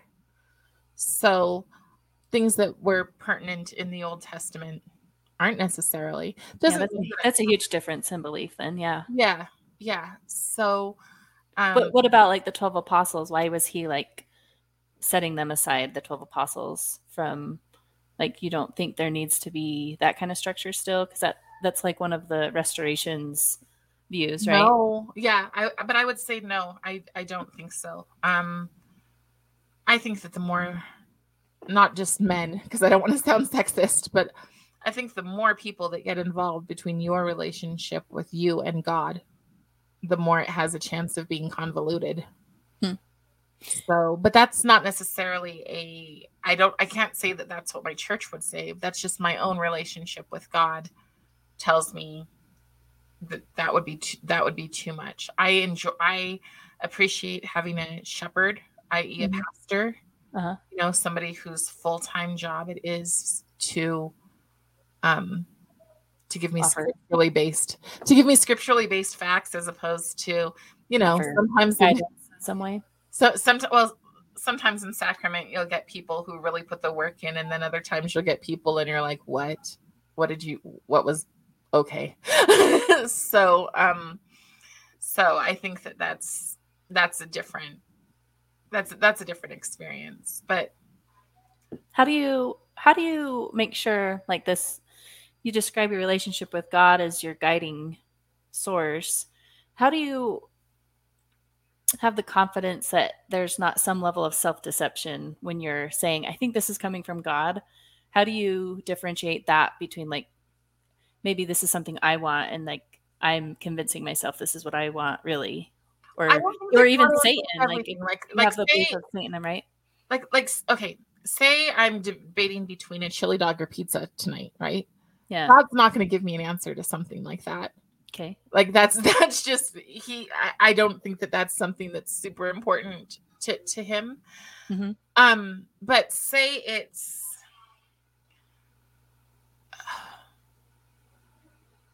do i bring this up at the school board? Do i start this parental group? Do i do whatever else? Then there's a lot of um there's a lot of humility. Like first first my general thing is to like reason out and i'm still a person who who will write in a notebook you know the pros and cons of whatever else. Uh-huh. and then you just like you wait on the spirit. But then uh, really the big one for me is if i really don't know something then i look at i look through my scriptures and it feels like the answer is always there Hmm. and sometimes the answer is a very strong yes and sometimes the answer is a very strong no Yeah.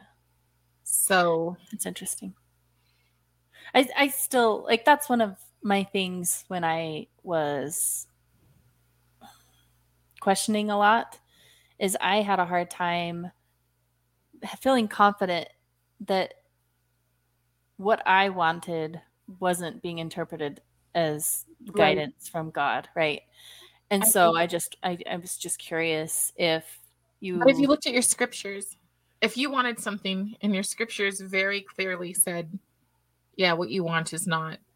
I mean, if it was something that big, you know, like, like just an example, um, you reached out to me after my interview with with Ryan Woods, Mhm. um, and you were like, how do you, how do you reconcile, you know, hanging out with him or supporting him with being a Christian because Mhm. he's a gay man and a drag queen.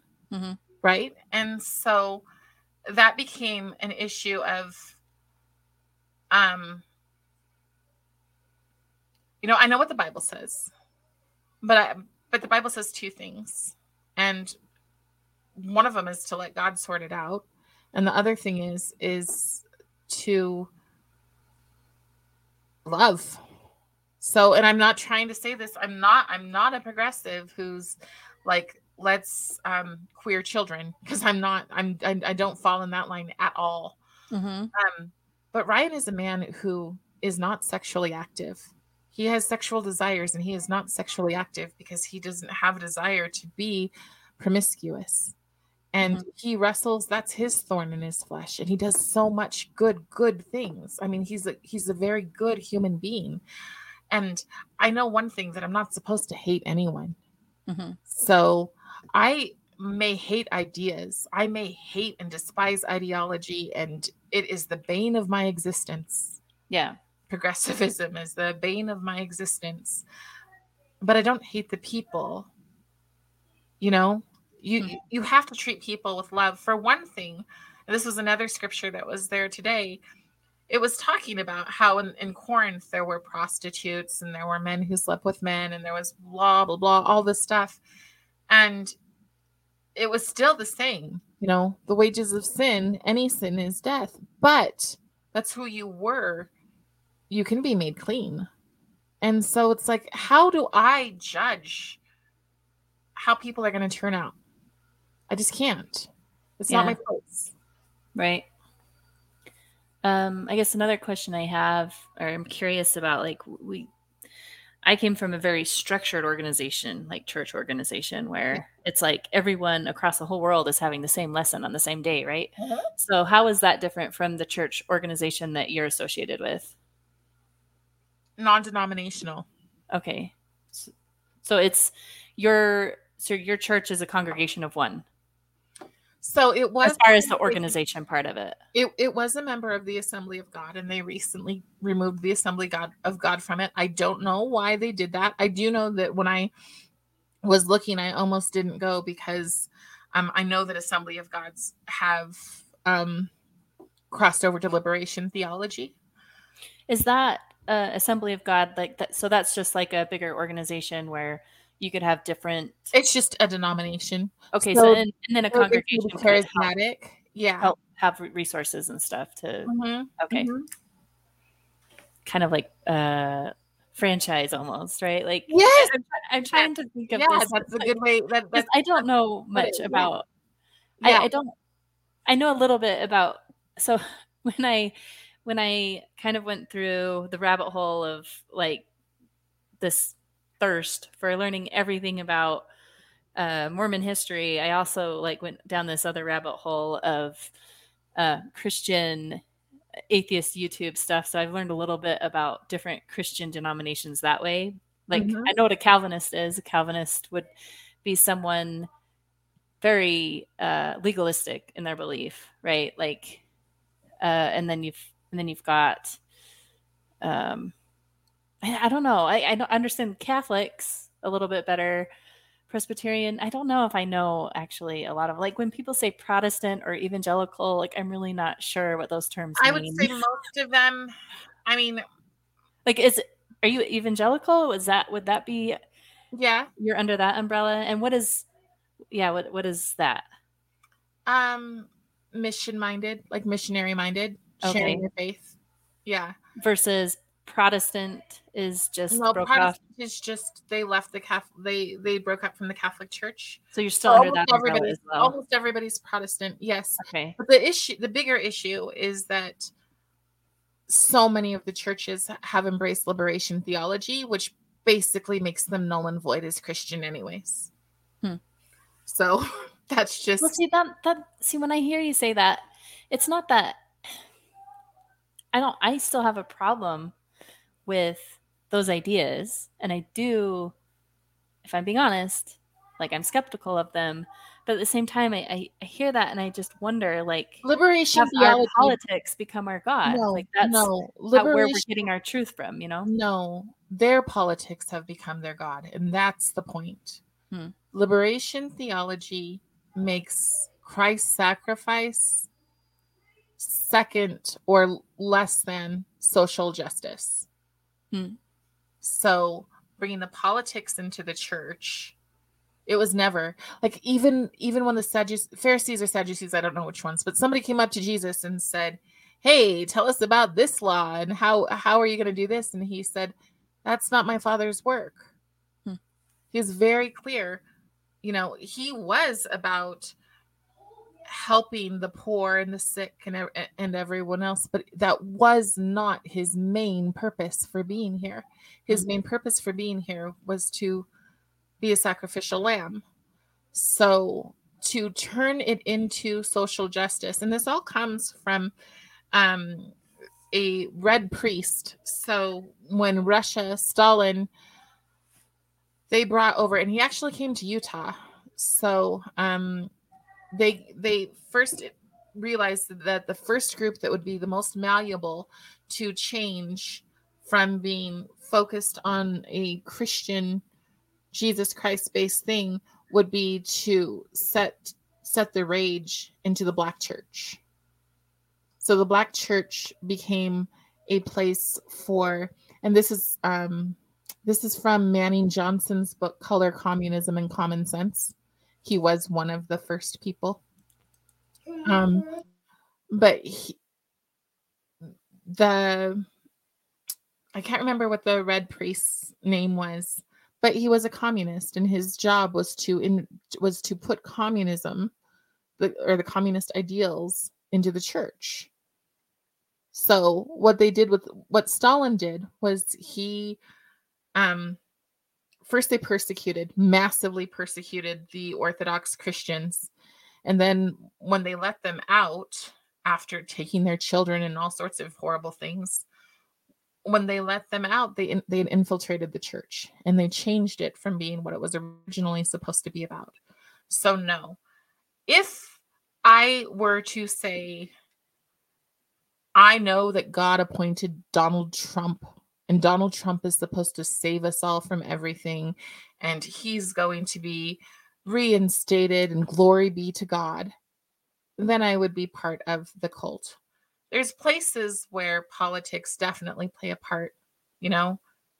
Um the bible says i knew you i knew you in your womb but or before you were even thought of right? So there are things like abortion that i think christians have to take a stance on but it's harder now because of the of the things that the left is taking on um and practically just insulting christianity just like the grammys the other day um it's harder to say that you know one side is more christian than the other um but if you line up with the bible yeah Well, I, I have a, two thoughts. Um, Yes. I hear a lot from a lot of more um, progressive Christians where they they interpret the Bible and they they see their ideas highlighted. You know, they see Jesus, um, you know, ministering to the marginalized. Right? They see Christ like,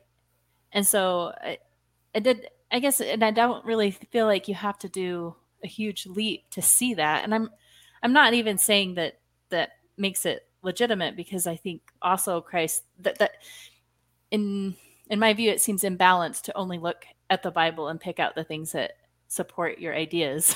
yes Right. but, but how about this though don't you think that if christ was all about social justice that he could have been god could have just said yo this sucks snapped his fingers and fixed it all if that's what he came here to do well, whatever whatever argument any uh, conservative Christian has uh, would also work for whatever a progressive Christian has, and that's because that's what atheists say all the time. It's like, well, if you have a God, then why does He let suffering happen at all, right?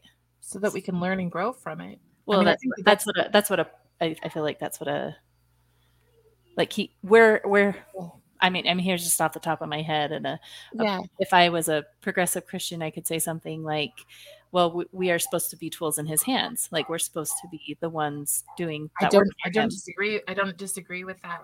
Where I disagree is when God becomes smaller than social justice, or when we pick and choose, which is what I see a lot of. I don't see any progressives who follow completely what the Bible says. Well, and and I think the the wisdom that I find in the Bible, like loving your enemies I feel like there aren't very many people who are super political that can genuinely love people that disagree with them politically. Like they really, and it's not. I, I, I can I can I can agree with that for the most part. I mean, I know hard that that difference is almost harder. That difference is almost harder. Like here we are talking, and I think it's probably easier for us to talk than for someone who is also an atheist or I don't know that that's what I call myself. I think that's what probably most Christians and Mormons would call me. Okay. I don't actually use that term generally for myself, but I think you seem agnostic to me. That's I I use I don't actually use that label, but in that sentence I needed to someone who believes yeah. with my worldviews, but not yeah. political po- politics. Yeah. That's that's a more that conversation feels more tense to me than this one does where we disagree on worldview, but we probably agree more politically, right?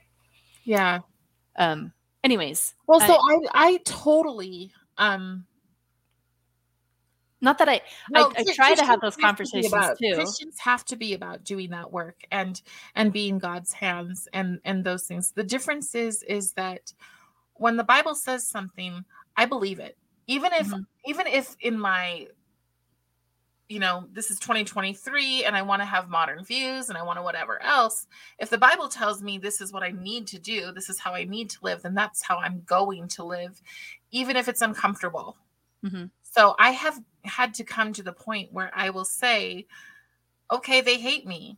Well, they hate me because I'm literally doing God's work.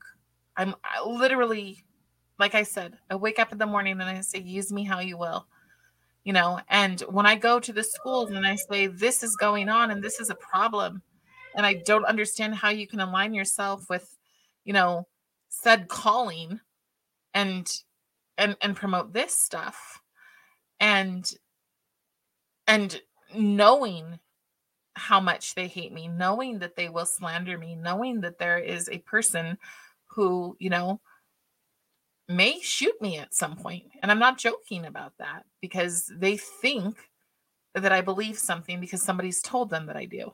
And they think that that's what I'm about.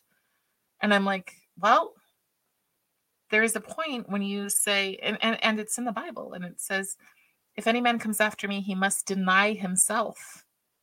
Progressives do not deny themselves in my from what I've seen. There it is always, well, I feel, I feel, I feel, I feel, I feel.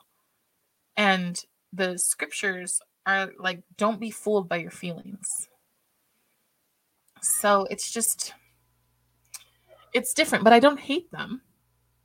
You know, I the ones that I have the hardest time not hating are the ones who think that my my child is fair game for them. Yeah, that mother bear comes out, huh? Yeah, that's that's the stuff that makes me go, okay, I really need to see what's going on with these people as as a disease, as they're sick and they're spreading their sickness, as opposed to I hate them, hmm. and want you know so, and that's and when you see somebody is sick, and you're Christian, well then you should be about healing them. So that's why I'm always willing to have conversations not that ours is that that one but i'm always willing to talk to people and like you know try to set the record straight and tr- try to find not necessarily a common ground but a truthful a place of truth. Or understanding that's kind of what i feel like i've been trying to do. I feel like when you understand people then you can it takes a layer off of mm-hmm. Because you can still say, well, I, I think you're wrong. But if I Right. understand what you're saying, then at least I can uh, not think you're evil or Right. a we have to force ourselves uh, we're, we live in a culture that is really working hard to dehumanize us and so we have to force ourselves to see the human um is it like Miz where they sing they see see the face of God when to love another person is to see the face of God I, I don't know. I, I yeah i think i think it's that and and that's really it like you have to be able to see in them you know this is somebody's child and for me what i see is these especially because i believe that liberation theology started with the black within the black churches it was not their fault that they were taught to see racism around every corner you know but that is the reality that is the reality it doesn't matter how successful people are they still see racism behind every corner and what a crippling and scary place that is um yeah I'm gonna ask another. So, do you ever worry about kind of the rhetoric on the right side of things, where they're like, "Well, see, the liberal experiment didn't work." Let me give you an example. I was listening to uh, something on the Daily Wire, and they were all being outraged about uh, Dylan Mulvaney, right? And I'm trying to remember the commentator.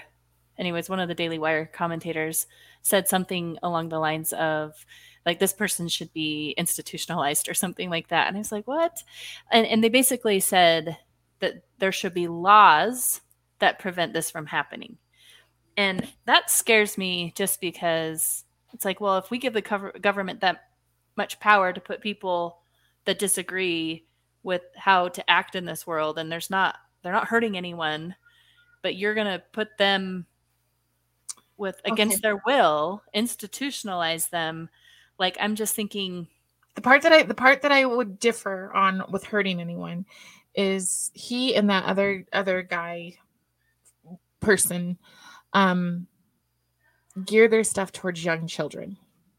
Like, let's play with Barbies, you guys. I mean, so this is the stuff where I'm like, that is hurting somebody. But no, I don't think that. I mean, like I, that's what I said from the beginning. I'm a classical liberal. If you are, if you are a certain age, then I think that you should be able to do what what you want. I think that but I just feel like there's this reactionary thing happening where they they might agree with the anti thing that you're against, right? And Right. then they're also their solution to it is more government. so right. when when That scares me too because that's exactly what I think that hmm.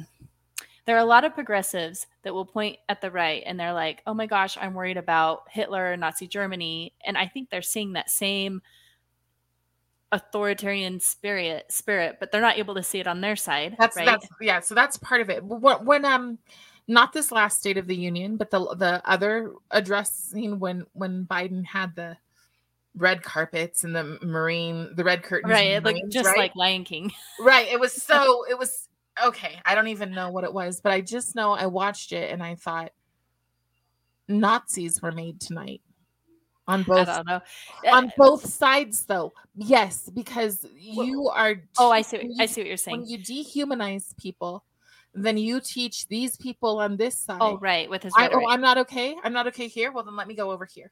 Mhm, Right. mhm. So sorry. I'm not. I thought you. I thought you were just talking about the way he had the setting set up, and I'm just like, I don't know. No, no, Any I kind of mean- I mean military constant. Show of patriotism can look like that too to some No. people. So no, first off, I don't think that people know what fascism actually is. So, because if they did, then maybe they should look at, at the relationship between Google, Twitter, and oh right, right, That's literal fascism. right. so um so it's an interesting that that's that's an interesting thing but i i do worry um i'm stuck in the middle i'm a biracial person to Mhm. half of society i'm not black enough to the other part of society i'm black okay Mhm. you get one angry person you get somebody who gets fired like they did at boeing they Mhm. fired people for the pandemic and then they re-brought them on based on them based on their ethnicity Yeah. so you have somebody who can't feed their family Mhm. I walk into a Walmart and I'm, you know, grabbing something,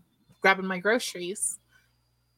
One, they don't know unless I do feel this way. I feel like I need to wear t-shirts every day that say not one of them or God bless America every single day and look like, you know, whatever. Right. Because if I don't, and one of those crazy people on the right, which honestly I've seen very few in my life, but I have seen some, Mhm. you know, they're pissed off and I'm the one who gets shot. I'm the one who gets taken out. Then you've got the people on the left who say, oh, she wants to pull Black history out of our schools. And somebody like the guy who shot the guy um, in Provo at the BLM rally, you know, either way, Clarify. Do you you want to take? Is that true? You want to take Black history out of? Right. Okay. Just remember, clarify. Like I don't. I'm- I just when- don't want people to think that that's what you're saying. no, I'm saying that I'm what I'm saying is That's how they view it. that's, that's what I was not. that's what somebody said about me. That's Right. what a Oh, I get it. I get it. Right. And I'm like, you, you can't start spreading that stuff because all they have to do is watch the video. And if they're if they're not thinking, because they are not taught to think critically, and they Mis- just mis- mischaracterization of. Um, I think we do that a lot though. Like I don't think that is just. I don't think that's just like a problem on the left side of the political aisle. In No. fact, like we were talking about, like, like there's some stuff on the conservative side that worries me, and it it seems like you're not liking some of it either. Yeah. But um, I, I see a lot of fractioning, like like it's just keep on like nobody. It's weird that we see right left even because when you there's no two people that believe the same and it's just it almost seems to be getting more and more fractured it's kind of weird absolutely, but that's But- part of it. That's part of that's part of taking us down, right? Because um divided we fall. yeah And that's where we're headed. So losing the thing that we have in common Yeah. yeah. well anyways um we've been talking forever so i will um let you just kind of finish off with what your uh talk about your podcast and then i can put a link to that if people are interested and yeah Sure. Okay, yeah. So my podcast is um Be Not Afraid and I interview dissident voices, a lot of people who've come from China. Um tomorrow I'm going to interview an older woman who uh came of age was 16 when Mao came into power and she was a middle class family. They took everything from her including raping her and um just really hard things. But these people who have courage and who've overcome, that's kind of always been my thing. I used to interview, I have another podcast um, where I interview people who've aged out of foster care who are trying to make the best out of their lives. I just like to listen to people. And um, what I say is make beauty from the ashes. So that's what I try to do. Cool. Well, thank you. And um, I'm gonna have to apologize to people that were hoping for more Christian stuff because I feel like we kind of went off on a tangent. It's really hard to not not talk about politics. I I think um, like it's interesting. Uh, one thing about being in the ex-Mormon space is when we're listening to like Mormon stories or um, even even other podcasts on um, on the Mormon discussions group, and not- not everybody feels this way, obviously, but it's just you're you hear over and over about the patriarchy and about all of the all of the the buzzwords of you know just left leaning politics, and it's like just progressivism. well, right Yeah.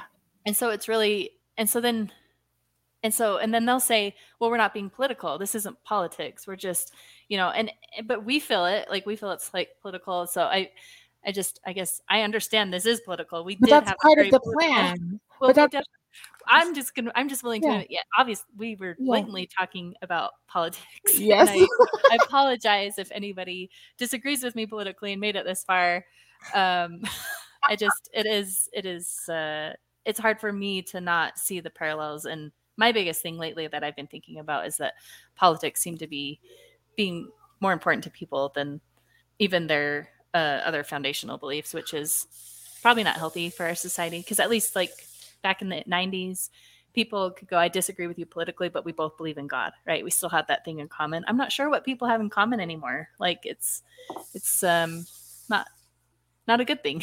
so, anyways, the thing about progressivism, and, and, I know we're we're wrapping up, but the thing about progressivism is that your religion is the state. Your religion is your politics. Hmm.